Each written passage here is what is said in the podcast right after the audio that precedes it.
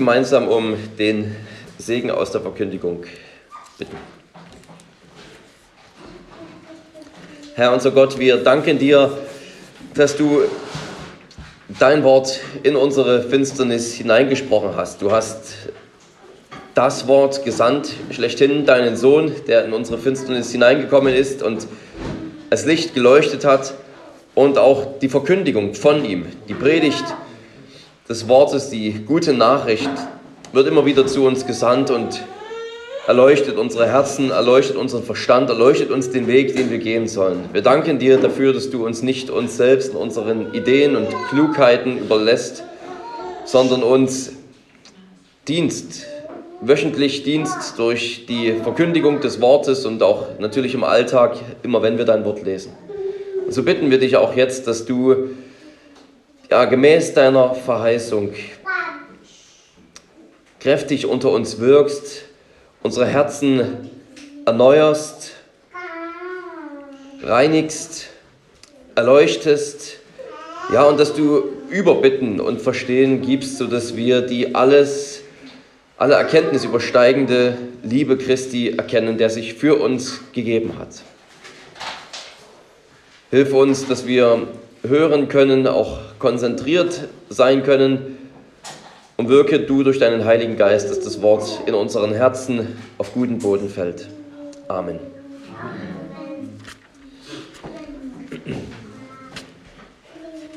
Wir wollen gemeinsam auf Hebräer Kapitel 8 die Verse 1 und 2 hören. Das ist dann der Text für das Wort der Erbauung. Und um einen besseren Kontext zu bekommen, lese ich Hebräer Kapitel 7, Vers 11 bis Kapitel 8, Vers 13 ein etwas längerer Abschnitt, damit wir aber ja, einen guten Kontext haben. Ach ja, und kommen wir gleich dazu. Hebräer 7, Vers 11. Wenn nun die Vollendung durch das levitische Priestertum erreicht worden wäre, denn in Verbindung mit ihm hat das Volk das Gesetz empfangen, welche Notwendigkeit bestand dann noch, einen anderen Priester nach der Ordnung Melchisedeks aufzustellen und nicht nach der Ordnung Aarons zu nennen? Denn wenn das Priestertum geändert wird, so findet notwendig auch eine Änderung des Gesetzes statt. Denn der, von dem dies gesagt wird, gehört zu einem anderen Stamm, aus dem niemand die Wartung des Altars hatte. Denn es ist offenbar, dass unser Herr aus Juda entsprossen ist, von welchem Stamm Mose nichts in Bezug auf Priester geredet hat.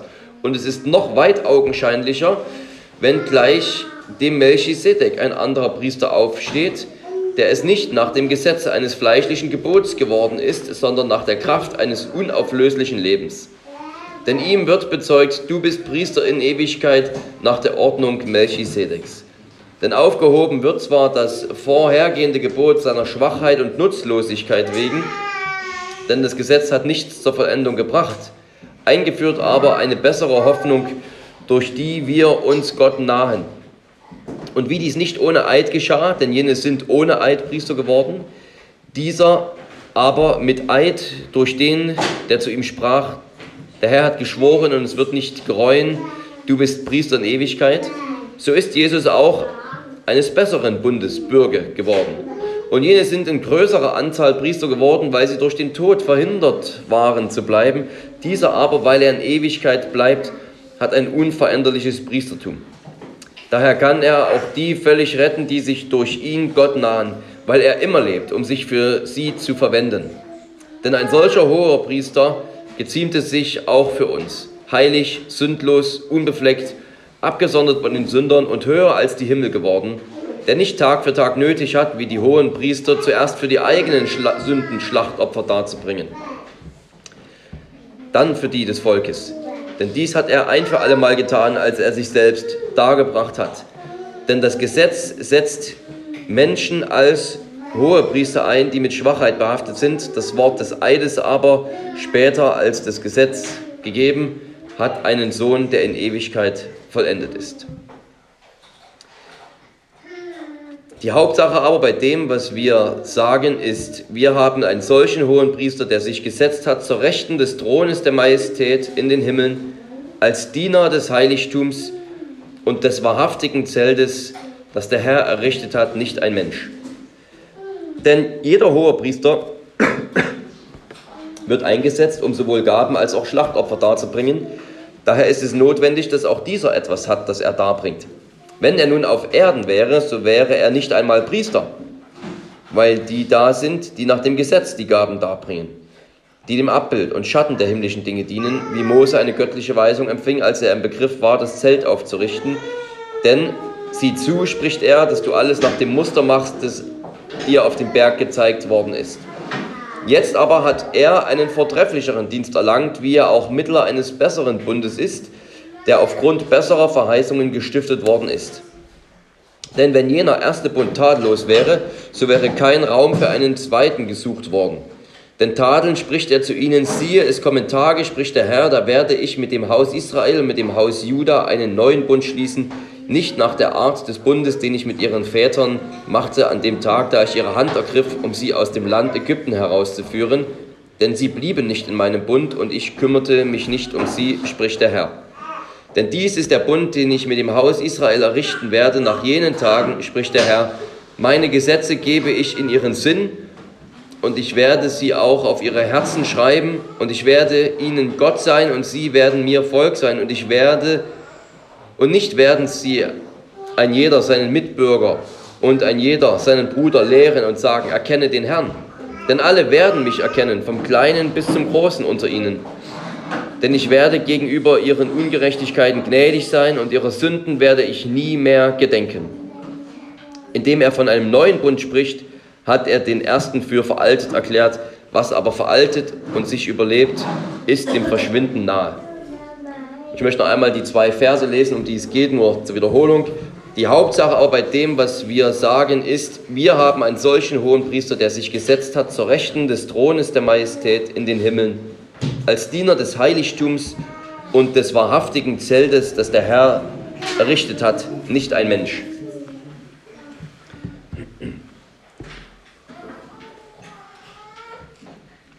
Wenn die Kinder was malen wollen, mit der, was mit der Predigt zu tun hat, da könnt ihr zum Beispiel ein Zelt malen, ein kleines Zelt und ein großes Zelt oder man kann auch ein kleines Auto und ein großes Auto daneben malen, weil es nämlich in dem Text heute darum geht, dass, dass es ein kleines Zelt gibt, ein Modell und dann gibt es ein großes Zelt, auf das es eigentlich ankommt. Das große Zelt, das ist der Himmel. Und äh, das gibt es eben häufig bei vielen Sachen, dass es ein kleines Modell gibt und dann gibt es das große, reale. Ein kleines Modellauto und dann gibt es ein großes Auto, in dem wir richtig fahren können. Man kann so was Kleines und was Großes malen. Ja, als wir dieses Jahr äh, unsere fast alljährliche Tour nach Rumänien hatten, da hatte ich äh, einen Platz im Flugzeug neben einer Frau, die römisch-katholisch war. Und im, eigentlich ist ja die römisch-katholische Kirche in Rumänien gar nicht so stark vertreten, aber sie kam eben aus Rumänien. Und wir hatten dort, äh, ja, wir hatten dort dann auch Kontakt mit anderen Pastoren, zum Beispiel aus Italien, wo natürlich dann die römisch-katholische Kirche sehr stark vertreten ist. Und da hat sich also für mich dort ein interessantes Gespräch ergeben mit dieser Dame. Ähm, und wir sind auf Tradition zu sprechen gekommen und sie erwähnte, dass sie eben mit ganz unterschiedlichen Traditionen aufgewachsen ist als andere. Zum Beispiel ist bei ihr die Tradition, dass Ostereier immer komplett rot gefärbt werden und nicht bunt, weil das irgendwie eben symbolisieren soll, dass die vom Blut Christi eben rot gefärbt wurden und so. Ähm, es ging eben um verschiedene Traditionen und den Wert und was die Leute ob die das auch brauchen zum Gottesdienst feiern, so etwas Ästhetisches und dass es eben Halt gibt und so weiter. Ähm, und sie meinte, manche können eher schlicht Gottesdienst feiern und manche brauchen eben diese, diese Formen, diese Rituale, das Bildliche. Und ähm, dann war es eben interessant, dass auch noch unsere Freunde da aus Italien dann noch berichtet haben von ja, ich sag mal, von dem, von dem Aberglauben, von der Heiligenverehrung, von all dem Rituellen, was sie in Italien dort mitbekommen, wo, ja, wo in Deutschland eigentlich nur ein, schwache, schwacher Abklatsch da im Katholizismus zu finden ist gegenüber diesen Formen, wie sie da in Italien ähm, vorkommen. Und ich habe der Frau im Gottesdienst eben gesagt, dass wir Reformierte schlicht Gottesdienst feiern oder man sollte es vielleicht sogar richtiger sagen, wir feiern schlicht Gottesdienst. Weil, und wir tun das nicht, weil wir andere ästhetische Bedürfnisse hätten, sondern wir tun das, weil wir der Meinung sind, dass Gott an diesen Menschentraditionen keinen Gefallen hat. Wir tun das, Nicht, weil wir einfach irgendwie alle ein bisschen schlichter sind irgendwie äh, oder weniger emotional an solche Sachen gebunden, sondern aus einer Überzeugung heraus, dass das richtig ist. So will Gott verehrt werden. Und der heutige Text, der spricht eigentlich genau diese Themen an. Auch wenn der Unterschied zum Katholizismus und zu vielen Formen und Ritualen darin besteht, dass das levitische System von Gott tatsächlich eingesetzt wurde und wirklich seine Berechtigung hatte. Aber es ist in dem Sinne vergleichbar, dass eben hier Christen sind, die, die es nicht hinkriegen, dieses, diese alttestamentlichen rituellen Systeme wirklich hinter sich zu lassen. Und der Autor, der hier diesen Brief schreibt oder diese Predigt gehalten hat, der macht eben deutlich, was für eine Realität gekommen ist und dass sich das auf die Art, wie Gottesdienst gefeiert wird und wie wir zu diesen Priestern und Opfern und so weiter stehen, auswirken muss. Dieser Abschnitt, der ist hier ziemlich in der Mitte des Hebräerbriefes, also es geht in Kapitel 5 schon los damit, dass also der Hebräerautor über den Priesterdienst reden will. Ähm, da heißt es in Kapitel 5, Vers 1, jeder aus Menschen genommene hohe Priester wird für Menschen eingesetzt im Hinblick auf das Verhältnis zu Gott, damit er Gaben und Schlachtopfer darbringe. Und dann Kapitel 7, Vers 28, also hier kurz vor unserem Abschnitt, da wird dann dieses Thema mit dem Hohepriester beendet. Denn das Gesetz setzt Menschen als Hohepriester ein, die mit Schwachheit behaftet sind. Das Wort des Eides aber setzt einen Sohn ein, der in Ewigkeit vollendet ist. Also dieser Kontrast zwischen nach menschlichen Formen und Gesetzen eingesetzten Priestern und einem Priester, der von Gott selbst nach einem Wort des Eides eingesetzt ist. Und in unseren zwei Versen, über die wir nachdenken wollen, wird eben dieses Thema weitergeführt.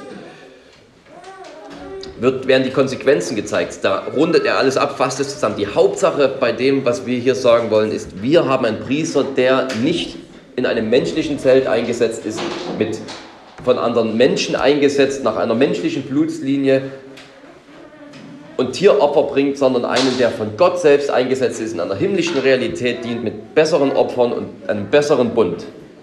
Alles ist besser, alles ist so, wie es eigentlich sein sollte bei diesem hohen Priester, den wir haben. Das ist die Hauptsache bei dem, was wir sagen, sagt hier der Hebräerautor. Und wir wollen uns das eben anschauen, diesen besseren Dienst, den Jesus hat, und dann auch sehen, was wie wir durch Jesus einen besseren Dienst und Gottesdienst haben. Zuerst einmal also Jesu besserer Dienst. Dass Jesus einen besseren Dienst hat, das können wir uns vielleicht schön vor Augen malen, indem wir uns zwei Waagschalen vorstellen. Da können wir uns vorstellen, eben den ganzen Reichtum, die Fülle der Person, wenn wir Jesus in eine Waagschale legen und in die andere Waagschale kommt alles was im Alten Testament über das levitische System gesagt wird. Alles kommt in diese Waagschale des levitischen Systems, was wir im Großteil der fünf Bücher Mose finden. Also von Exodus 2. Mose 25 angefangen bis zum vierten Buch Mose Kapitel 10 ist ein Großteil Gesetze und Vorschriften für das Opfersystem, wie die Stiftshütte auszusehen hat, wie die Einrichtungsgegenstände auszusehen haben, wie man damit umzugehen hat, alles vom Reinigen bis zum Transport, wer der Priester sein darf, was er anhaben soll, was seine Aufgaben sind, wie er sich zu verhalten hat, welche Opfer für welche Umstände gefordert sind und wie sie durchzuführen sind. Auch hier wieder alles minutiös getaktet und vorgeschrieben, vom Schlachten übers Verbrennen, übers Entsorgen, übers Essen. Und all das, diese ganzen Kapitel, diese ganzen Vorschriften, das können wir alles in eine Waagschale legen und auf, in die andere Waagschale, da kommt nur Jesus rein. Ein Mann, dessen Krippe ein Futterdruck war, ein Mann, der nicht einmal Levit war, der war nicht einmal Priester, der gehört nicht einmal zu diesem System. Das haben wir in Kapitel 7 gehört. Der kommt eigentlich, wenn es nach seiner Abstammung geht, überhaupt nicht in Frage, um Priester sein zu dürfen. Weil er aus dem Stamm Juda abstammt. Ein Mann, der nie in seinem Leben ein Priestergewand angehabt hat. Ein Mann, der nie ein tolles Gewand anhatte mit Edelstein bestückt, wo die Namen der, äh, die Namen der äh, Stämme Israel eingraviert waren. Ein Mann, der sein ganzes Leben nie einen Fuß ins Allerheiligste des Tempels gesetzt hat. Der ist ja nie reingegangen. Ein Mann, der nie mit Öl gesalbt wurde zum Priester. Der nie ein Tieropfer verbrannt hat. Und wenn wir diese beiden Sachen in die Waage legen, all diese Zeremonien, allen diese Regeln, von Gott selbst vorgegeben, und dann auf der anderen Seite Jesus, da merken wir, wie die Waage hier krachend runtergeht und Jesus das ganze Gewicht mit sich bringt und alles hier wie nichts wiegt. Wie kann dieser Mann, kein Levit, kein Priester, nie eine priesterliche Amtshandlung durchgeführt, wie es die Leviten normalerweise tun, wie kann dieser Mann ein besserer Priester sein, mit einem besseren Dienst? Man könnte, um es vielleicht besonders provokant zu sagen, es so formulieren, dass er gerade ein besserer Priester ist, weil er nichts mit diesem System zu tun hat. Das wäre wahrscheinlich richtig, aber man könnte noch dazu sagen und besser formulieren, er ist ein besserer Priester, weil er seinen Priesterdienst nach einer besseren Priesterordnung ausgeführt hat, die das levitische System als Ganzes eben weit übertrifft. Zuerst einmal ist Jesus ein besserer Priester, weil er ein solcher hoher Priester ist, wie es der Hebräer-Autor hier sagt, weil er ein solcher hoher Priester ist, der das überhaupt kann. Jesus ist ein besserer Priester, weil er so ein hoher Priester ist, der überhaupt dafür in Frage kommt, in einem, in einem himmlischen Heiligtum zu dienen. Das kann keiner, der aus den Leviten kommt. Keiner der Leviten konnte dafür überhaupt in Frage kommen. Aber Jesus ist ein solcher hoher Priester, weil er Gott ist und Mensch dass er überhaupt für einen solchen Priesterdienst in Frage kommt. Er ist von Gott selbst eingesetzt als Priester. Und zwar in Ewigkeit. Die levitischen Priester sind immer wieder gestorben. Sie brauchten, es brauchte immer wieder einen neuen Priester. Wenn ein hoher Priester gestorben ist, dann musste sein Sohn ran. Sie mussten immer wieder auch für sich selbst zuerst einmal Sünden, Sündopfer darbringen.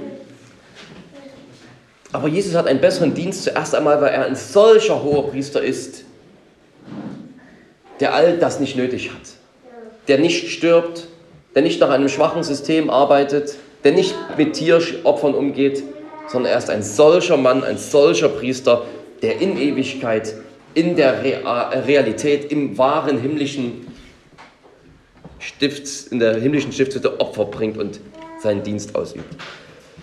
Also von seiner ganzen Person kommt nur er in Frage und muss schon als einer gelten, der einen besseren Opferdienst hat. Zweitens, und hier fängt dann der eigentliche Schwerpunkt des Textes an, ist er auch ein besserer Priester, weil er im himmlischen Zelt dient. Das heißt, er übt seinen Dienst direkt in der Gegenwart Gottes aus. In Gottes höchstpersönlicher Gegenwart dient er und bereitet den Himmel für uns vor. Die Leviten, die haben in einem eindrucksvollen Zelt gedient mit eindrucksvollen Geräten aus Gold, mit Leuchter, mit einem Tisch für Brote und so weiter. Aber das waren alles nur Bilder. So schön das war, das war nicht die Realität.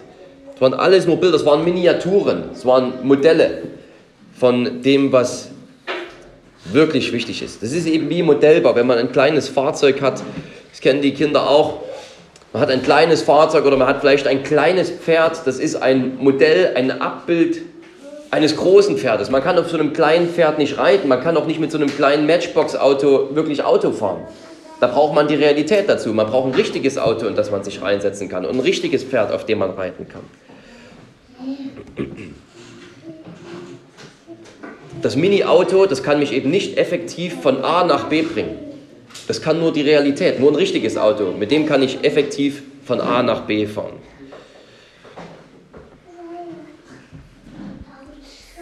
So war das irdische Heiligtum.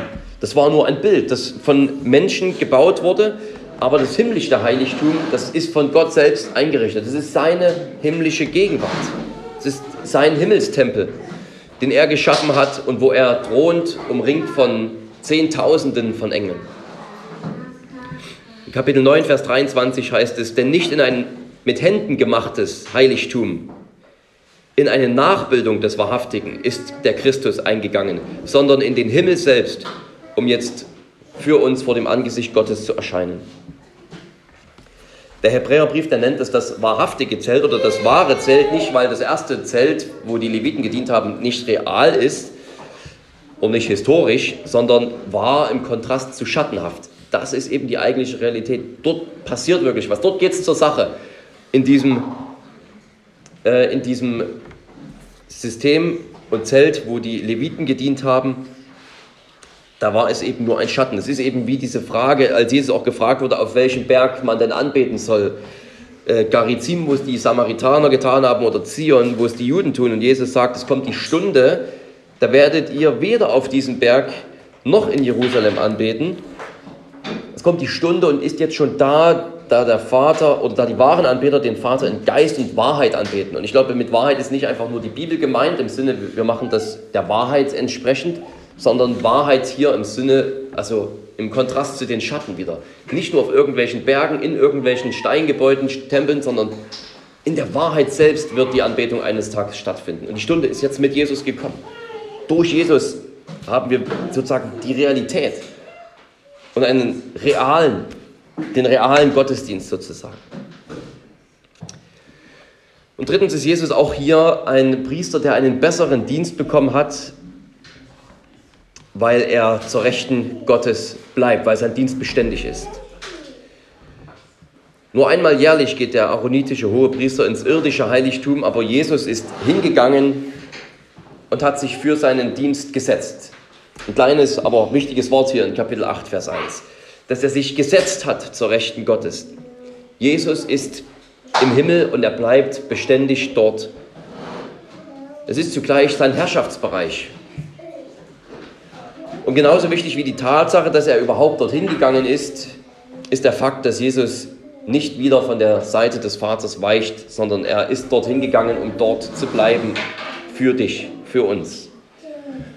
Er hat sein Blut vergossen zu einem Opfer und ist mit seinem Blut in das Heiligtum hineingegangen. Er reinigt unsere Gewissen, er tritt für immer beim Vater für uns ein. Unsere Gewissen sind gereinigt, all unsere Sünden, die uns belasten, sind weggenommen.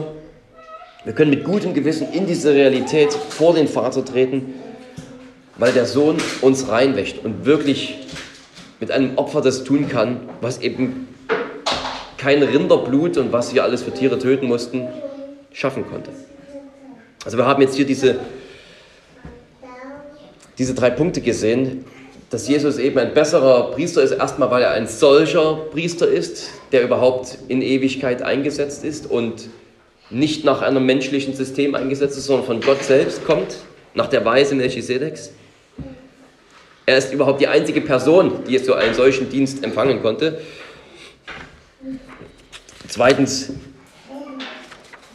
hatten wir gesehen, dass er eben im himmlischen Zelt dient, nicht nur im irdischen. Und drittens, dass eben sein Dienst auch beständig ist. Das sind hier drei Elemente und man könnte sicher noch mehr finden, aber drei Elemente, die hier aus diesen zwei Versen rauskommen.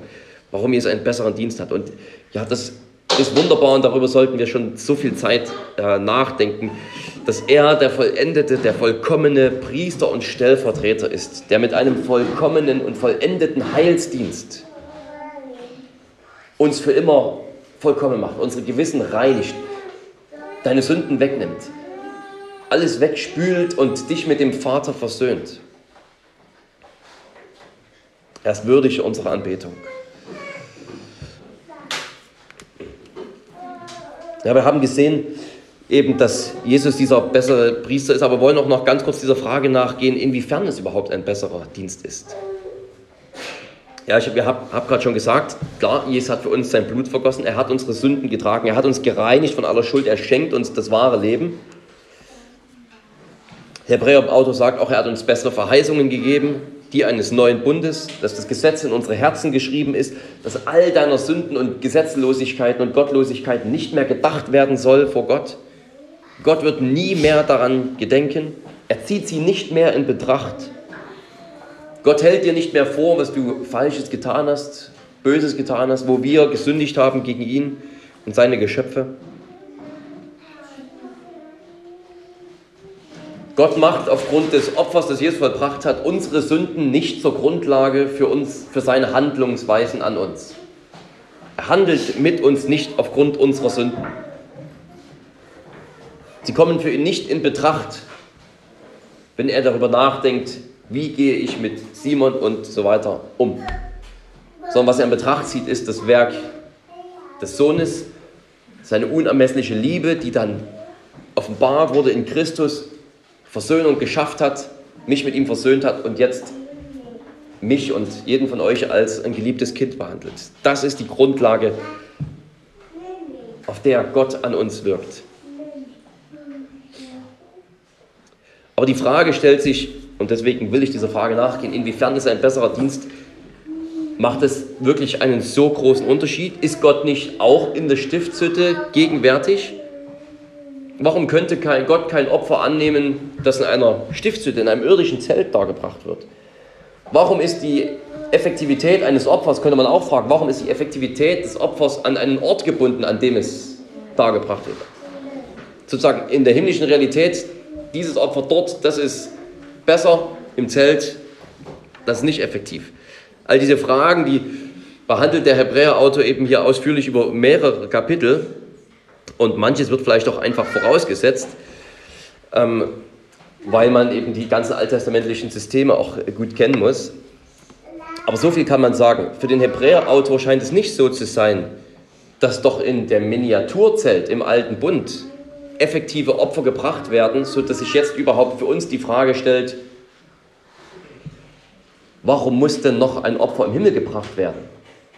Das ist sozusagen die verkehrte Denkweise, ist nicht die Denkweise des Hebräerbriefes, sondern er setzt voraus, dass das levitische System nicht effektiv ist und er setzt voraus, dass die Realität im Himmel ist sozusagen. Die Realität ist nicht das alttestamentliche System und dann kam irgendwann Jesus und macht irgendwas Besseres und löst eine Realität und tolle Sache mit einer anderen ab, sondern Christus ist von Anfang an die Realität. Und mit Blick auf diese Realität ist überhaupt erst im Alten Testament das schattenhafte System eingesetzt worden.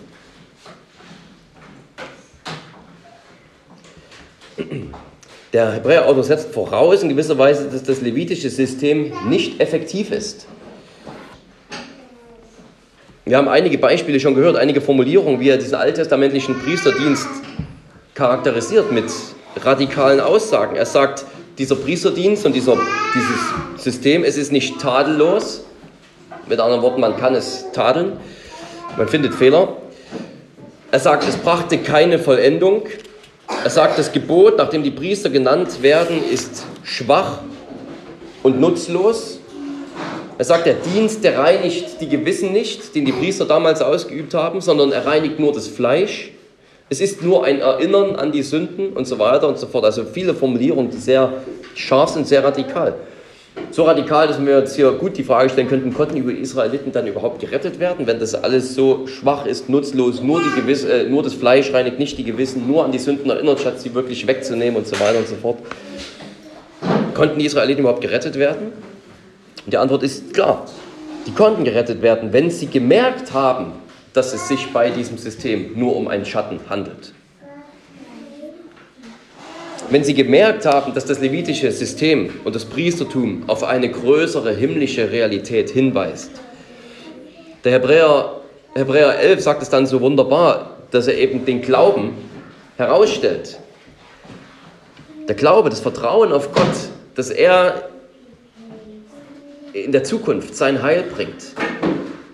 Das war das, was die alttestamentlichen Heiligen gekennzeichnet hat. Die haben das verstanden. Die haben nicht nur auf das levitische System geguckt oder nur auf das Land Kanaan und so weiter, sondern sie haben ihren Blick im Glauben vorausgeworfen aufgrund der Verheißungen Gottes und gesagt, Gott, ich vertraue dir, dass du irgendwann das noch richtig regelst. Dieses System, in dem ich jetzt hier lebe, dieses Opfersystem, das kann meine Sünden nicht beiseite nehmen. Denn warum bringen wir dann jedes Jahr und jeden Tag die gleichen Opfer dar? Ein kluger Israelit, der hat sozusagen das geschnallt und der hat dann einfach auf die Verheißung vertraut, Gott wird irgendwann tatsächlich den Tod besiegen, wird irgendwann tatsächlich das Problem der Sünde so angehen, dass wir nicht ein Tier nach dem anderen schlachten müssen, Jahr für Jahr.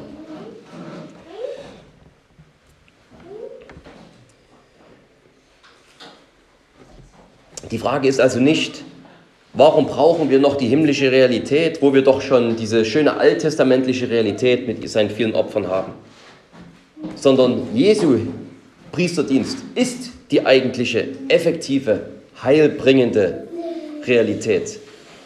Und der levitische Dienst ist als ein Abbild davon eingesetzt worden, ein Schatten, ein Gleichnis. Kein Wunder, dass es dann auf der Waage hochgeht. Der Schatten hat kein Gewicht im Vergleich zum Licht und zur Sache selbst.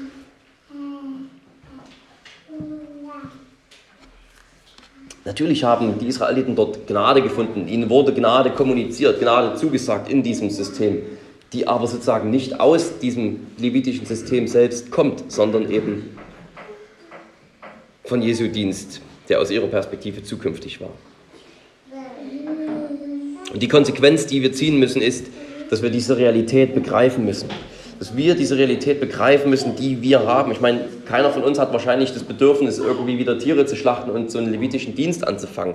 Aber wir können zumindest kaltherzig werden und die, die Größe und die Herrlichkeit des himmlischen Dienstes Jesu verkennen mit der Zeit. Und vielleicht auch, weil wir so im Schauen leben, übersehen, mit welcher himmlischen Realität wir es zu tun haben, wenn wir in so kleinen Kreisen, unscheinbaren Räumen, ohne großes Primbramborium zusammenkommen. Das soll uns nicht davon abhalten, dass wir eben die Größe der himmlischen, des himmlischen Priesterdienstes Jesu erkennen. Und wenn wir das tun, dann können wir auch eben den richtigen Dienst, den richtigen Gottesdienst vollbringen und unseren besseren Dienst darbringen, was wir uns als zweites anschauen wollen. Wie gesagt, diese, äh, diese Leute damals, die, die wurden wahrscheinlich, äh, die haben wahrscheinlich mit dem Gedanken gespielt, wieder mehr mit jüdischer Religionsausübung äh, zu tun haben zu wollen, weil die Christen verfolgt wurden von der römischen Obrigkeit, aber die jüdische Religion war eine anerkannte Religion, das heißt, die durften ihre Religion ausüben. Und der Hebräerautor sagt, das könnt ihr auf keinen Fall machen. Ihr könnt nicht zurück zur Miniatur gehen und zum Modell, wenn ihr die Realität habt. Das heißt nichts anderes als Christus zu verwerfen. Und Christus zu verwerfen heißt ja nicht eben eine Realität austauschen mit einer anderen, sondern die Realität schlechthin fallen lassen, um sich einem Schatten zuzuwenden, der ja eigentlich gar keinen anderen Sinn hatte, als auf diese Realität hinzuweisen. Also Christus fallen zu lassen, dann habt ihr gar nichts.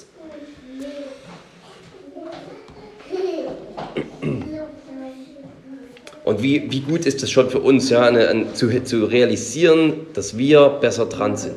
Wie eindrucksvoll wäre es gewesen, wenn wir dabei gewesen wären, wenn Feuer, wenn Gott mit Feuer und Wolken auf den Berg Sinai herunterkommt, sodass die Erde bebt und man wirklich eine sichtbare Manifestation der Gegenwart Gottes hat. Wie eindrucksvoll wäre das gewesen. Und doch sind wir besser dran, obwohl wir gar nichts sehen. Wir sind besser dran, weil wir uns einem wahren Gottesberg nahen, dem himmlischen Zion, und in jedem Gebet in seine Gegenwart eintreten. Der Dienst des Wortes, am Tisch, am Taufbecken, das ist unser wahrer Gottesdienst. Ein Gottesdienst, der sozusagen seine Bedeutung von dieser himmlischen Realität empfängt. Hier gibt es keine Priester, keine Opfer, keine Rede vom Altar. Und es ist nicht nur eine Frage der Ästhetik für uns, wie gesagt, sondern eine Frage der Theologie, eine Frage des Verständnisses der Realität und des effektiven Heilsdienstes unseres großen Hohenpriesters.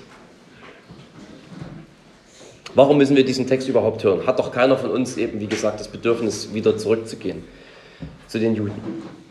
Aber ich denke, es ist trotzdem nicht ganz an unserer Lebensrealität vorbei. Und genau aus dem Grund habe ich eingangs von dem Katholizismus geredet und diesem Gespräch, was ich mit der Frau hatte.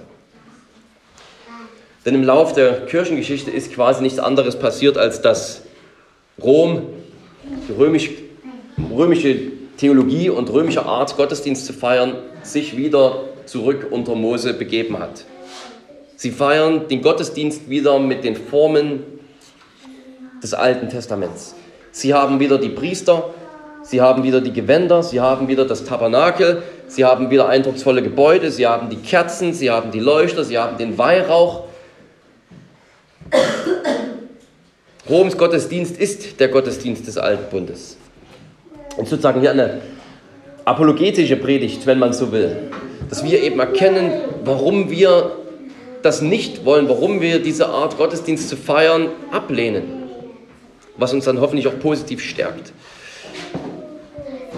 Ich denke, römisch-katholische Theologen, die leugnen nicht, dass sie im neuen Bund leben, so wie die Leute hier im Hebräerbrief sicher auch nicht geleugnet haben, dass der neue Bund da ist und dass sie Teil des neuen Bundes waren in Christus. Aber in ihren Taten, in der Art, wie sie Gottesdienst feiern, sind sie dann doch zurückgegangen und haben doch gedacht, es ist irgendwie vereinbar, jetzt hier bei den Schatten zu bleiben. Und es ist eine reale Versuchung. Sagen wir nicht, dass es diese Versuchung nicht gibt. Viele, die im Evangelikalismus oder im Protestantismus aufgewachsen sind und sogar von Reformierten hört man das, die werden wieder, die werden zu Katholiken und eins ihrer Argumente ist eben diese Altehrwürdigkeit Roms, ihre Geschichte, ihre Tradition, die Gewichtigkeit von all diesen äußeren Dingen, sag ich mal. Ihre Behauptung über die angebliche päpstliche Sukzession, die Gebäude, die Zeremonien, viel fürs Auge, all das übt immer noch einen Reiz aus, auch auf viele überzeugte Protestanten und manchmal sogar Reformierte. Und jeder, der schon einmal in eine große Kirche gegangen ist, nur allein in Deutschland, in einen unserer großen Dome oder Kathedralen, der kennt dieses Gefühl, so ehrfürchtiges, ein ehrfürchtiges Erlebnis zu haben, solche Kathedrale zu betreten. Äh, der reformierte Theologe Karl Schumann, der ist mal, hat mal einen Besuch im Vatikan äh, gehabt, gemacht und er schreibt Folgendes dazu. Es ist schwer zu beschreiben, welche Auswirkungen es auf die Psyche hat, die Vatikanstadt zu betreten und die Allee zum Petersdom hinaufzugehen. Man kann so viele Fotos davon sehen, wie man will, wie beim Grand Canyon, aber wenn man dann tatsächlich vor Ort ist, hat das Ganze eine ganz andere Dimension. Als ich das Gebäude selbst betrat, wurde ich in völlige und ehrfürchtige Stille versetzt. Das eins, die einzige andere Erfahrung, die ich gemacht habe, die auch nur annähernd so war, war meine erste Reise nach New York, als ich aus dem Bus stieg und hoch und hoch und hoch und hoch auf die Gebäude blickte, die fast im Himmel zu verschwinden schienen. Und ich kam mir klein vor. Und ich fühlte mich noch kleiner, als ich die große Basilika im Herzen der Vatikanstadt betrat. Die Größe des Ortes, die Gemälde, die Schönheit, die Statuen, die Gesichter der Päpste, die mich anschauten, die Guten und die Schlechten. Alles hatte eine überwältigende Kraft. Und er sagt weiter, der ästhetische Hammer des Peterdoms war schon beeindruckend genug, aber wenn man dann noch das Vatikanische Museum und die Sixtinische Kapelle hinzufügt, wird das Erlebnis zu einem ästhetischen Overload. Von den Säulen auf dem Platz bis hin zu Michelangelos Darstellung der Schöpfung und des Sündenfalls vermittelt die Kirche in Rom eine unmissverständliche Botschaft der Schönheit, der Macht und der eigenen Unermesslichkeit im Vergleich zu allen anderen Anwärtern. Und die evangelikale Alternative, das ist dann eben die, die Megakirche mit statt Priestern eben Self, Selbsthilfelehrern. Also eine sehr interessante ähm, Beobachtung für ihn gewesen, weil er einerseits so dieses Gefühl hat für die Gewichtigkeit Roms, etwas was man wahrscheinlich wirklich nur erleben kann, mal, wenn man mal vor Ort ist. Und auf der anderen Seite stellt er fest, gibt es eben die krasseste Art von abergläubischem, von abergläubischer Volksreligion, von Reliquienkult und so weiter. Und der, der, der Reliquienkult ist natürlich nicht Teil des levitischen Systems im Alten Testament, aber es verwundert sich doch nicht, wenn Rom eben immer mehr so wie so ein levitisches System aussieht. Wenn man eben im Schauen leben will, statt im Glauben. Was macht man? Man geht zurück zu den Dingen, wo es was zu sehen gibt. Wie gesagt, der Reliquienkult, damit hat das Alte Testament nichts zu tun. Aber es hat etwas zum Sehen, zum Riechen, zum Hören zu bieten. Und Rom feiert genauso seinen Gottesdienst. Wenn man sich einmal entscheidet, das Wahrhaftige hinter sich zu lassen und sich den Schatten zuzuwenden, dann ist es nur eine Frage der Zeit, bis man dann so im Dunkeln tappt, dass man sogar Reliquienkult durchführt. Und die Evangelikalen, die haben ihre eigenen Probleme. Das soll jetzt gar kein stolzer, erhobener Zeigefinger sein, nur über Probleme in der römisch-katholischen Theologie. Bei uns sind es dann eben, also bei uns im evangelikalen Bereich sind es dann eben die Megachurch und der ego-getriebene Selbsthilfelehrer. Beides ist ein System, das den Fokus von der himmlischen Realität ablenkt. Und wir werden Der Hebräerbrief dazu ermahnt, bei der himmlischen Realität, die unsichtbar ist, jetzt zu bleiben. Wir wollen festhalten an Jesus, dem wahren hohen Priester, der im wahren himmlischen Heiligtum dient.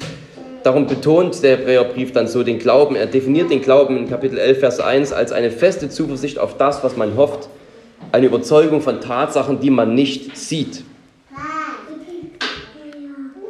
Wir haben einen hohen Priester, auch wenn wir ihn jetzt nicht sehen. Eine himmlische Realität, einen himmlischen Dienst, auch wenn wir diesen jetzt nicht mitbekommen. Ein Dienst, der besser ist als alle Schatten, ein Dienst, der besser ist als alle äußeren Formen. Und ich möchte schließen mit vier kurzen Hilfen gegen die Versuchung, wenn wir mal wieder in den Geschmack dieses ästhetischen Overloads kommen, so faszinierend diese Sachen eben sind. Vier kleine Hilfen, die uns dann hoffentlich auch stärken, ja, selbst wenn wir gar nicht gereizt sind von römisch-katholischer Theologie, das, was wir haben, wieder neu mehr wertzuschätzen. Also wenn wir mal wieder diese Gefahr haben und diesen, diese ganze Ästhetik genießen und das für uns sogar beinahe zu so einem Argument wird, sollten wir das nicht doch tun? Ist das doch alles, muss das alles falsch sein, kann das falsch sein und so weiter? Dass wir dann eben uns vor Augen halten, dass eine Gemeinde, die sich in so einem kleinen Raum trifft wie hier in einem Hinterhof, dass die in den Augen Gottes so wertvoll ist und so wunderbar wie in unseren Augen vielleicht so ein Dom oder so eine Kathedrale. Das Gefühl der Ehrfurcht, das wir vielleicht empfinden, wenn wir so eine Kirche betreten, wo wir sagen, boah, ist das herrlich, hier will ich dazugehören, das kann ich genießen, wie schön das ist. Das ist das Gefühl, die Emotionen, die wir haben sollten, wenn wir in eine Gemeinde kommen, die aus 15 Leuten besteht. Wo wir merken, hier ist Christus, hier ist Gott gegenwärtig, das ist Gottes erkauftes Volk. Das ist die Braut seines Sohnes, die sich hier trifft. Ganz im Kleinen, ganz unscheinbar. Aber größer und herrlicher als aller Prunk und gewichtiger. Auch hier können wir so eine kleine Gemeinde in einem Hinterhof eben in die Waagschale legen und dann die ganzen Kathedralen Deutschlands und Italiens alle zusammen. Und das Gewicht wäre hier bei der kleinen Gemeinde. Und dort würde die Waagschale nach unten gehen. Für Gott ist die schöne Kirche nicht ein schönes Gebäude, sondern die schöne Braut seines Sohnes.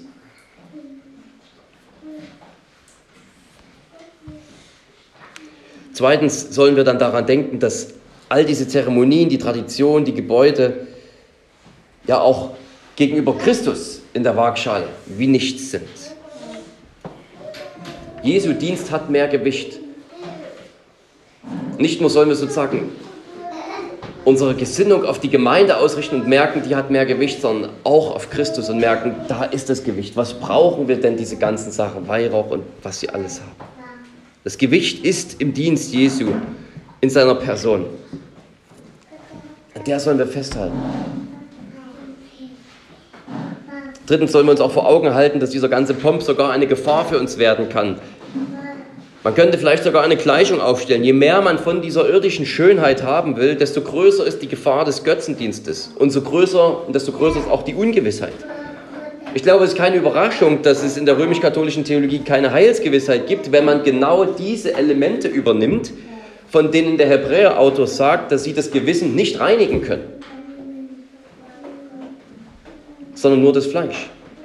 Er sagt, diese Dinge sind nutzlos, sie sind schwach, und umso mehr man aber dann in einer Kirche, in einer Theologie diese Elemente wieder übernimmt, umso mehr wird natürlich auch die Heilsgewissheit dann unterwandert. Man braucht immer mehr Priester, man braucht immer mehr Sakramente. Zwei reichen nicht mehr, es müssen fünf, sieben sein. Man braucht immer mehr Formen. Aber gleichzeitig, umso mehr man hat, umso geringer wird die Wirksamkeit eines jeden einzelnen Elements. Wenn ich, fünf, wenn ich sieben Sakramente brauche, weil zwei nicht genug sind, dann sagt das etwas darüber aus, dass die sieben offensichtlich schwach sind. Und wenn ich zig Priester brauche und Weihrauch und Kerzen und Sukzession, dann weist es doch darauf hin, dass ich offensichtlich einen Priester nicht habe, der wirklich ein für alle Mal die Sünden weggenommen hat. Und viertens und letztens wollen wir festhalten, dass wir unseren Priester eines Tages sehen werden. Wir, ihr werdet die himmlische Stiftshütte sehen in ihrer ganzen Pracht. Und dagegen hat keine Kathedrale der Welt etwas zu bieten. Wenn es ihm gefällt, wann es ihm gefällt, dann wird er wiederkommen und dann werden wir merken, dass dort oben diese himmlische Realität, die für uns verborgen war, verborgen war hinter so einem kleinen Hinterhofraum sozusagen. Diese Realität, die übertrifft alles. Die ist so schön, dafür lohnt es sich jetzt im Glauben zu leben und abzuwarten. Warum nicht jetzt mit Freude im Glauben leben und warten, bis er uns dann dort das Beste schauen lässt, was wir je sehen können? Was noch kein Auge gesehen hat, das erwartet uns dann. Unser Hohepriester in seiner Schönheit, in seinem himmlischen Dienst, in der Gegenwart Gottes. Und jetzt haben wir hier heute im kleinen Anteil daran. Amen. Lass uns beten. Lieber Vater, wir danken dir, dass du deinen Priester eingesetzt hast, nach der Weise, nach der Priesterordnung des Melchisedek. Ein Priester in Ewigkeit, ein Priester, der in deiner Gegenwart dient, ein Priester, der einen effektiven Dienst ausübt und uns effektiv mit dir versöhnt hat. Ein Priester, auf den das Alte Testament wie ein Schatten, wie ein Hinweisschild gezeigt hat, sodass wir uns jetzt nicht mehr beim Schatten und beim Hinweisschild aufhalten wollen und dort bleiben wollen oder dorthin zurückgehen wollen, wie es leider auch viele tun, sondern wir wollen zu diesem Priester kommen und im Glauben erfassen, was er für uns getan hat und heute, jetzt noch tut, wenn er vor dir eintritt für uns. Wir danken dir dafür und bitten dich, dass wir diesen festen, unerschütterlichen Glauben haben, der eben unsichtbare Realitäten sichtbar macht. Dass wir leben wie Mose und die großen Männer des Glaubens. Dass wir mit dir reden, als wärst du da. Und vor dir Gottesdienst feiern, als wärst du da. Denn du bist ja auch mitten unter uns, wo zwei oder drei in deinem Namen versammelt sind. Gib uns diesen Glauben, der die himmlischen, unsichtbaren Realitäten erfasst, ohne Zweifeln ohne anzuzweifeln, dass sie wirklich größer, besser, wichtiger und gewichtiger sind als alles, was wir kennen, gehört oder gesehen haben oder uns erdenken können. Amen.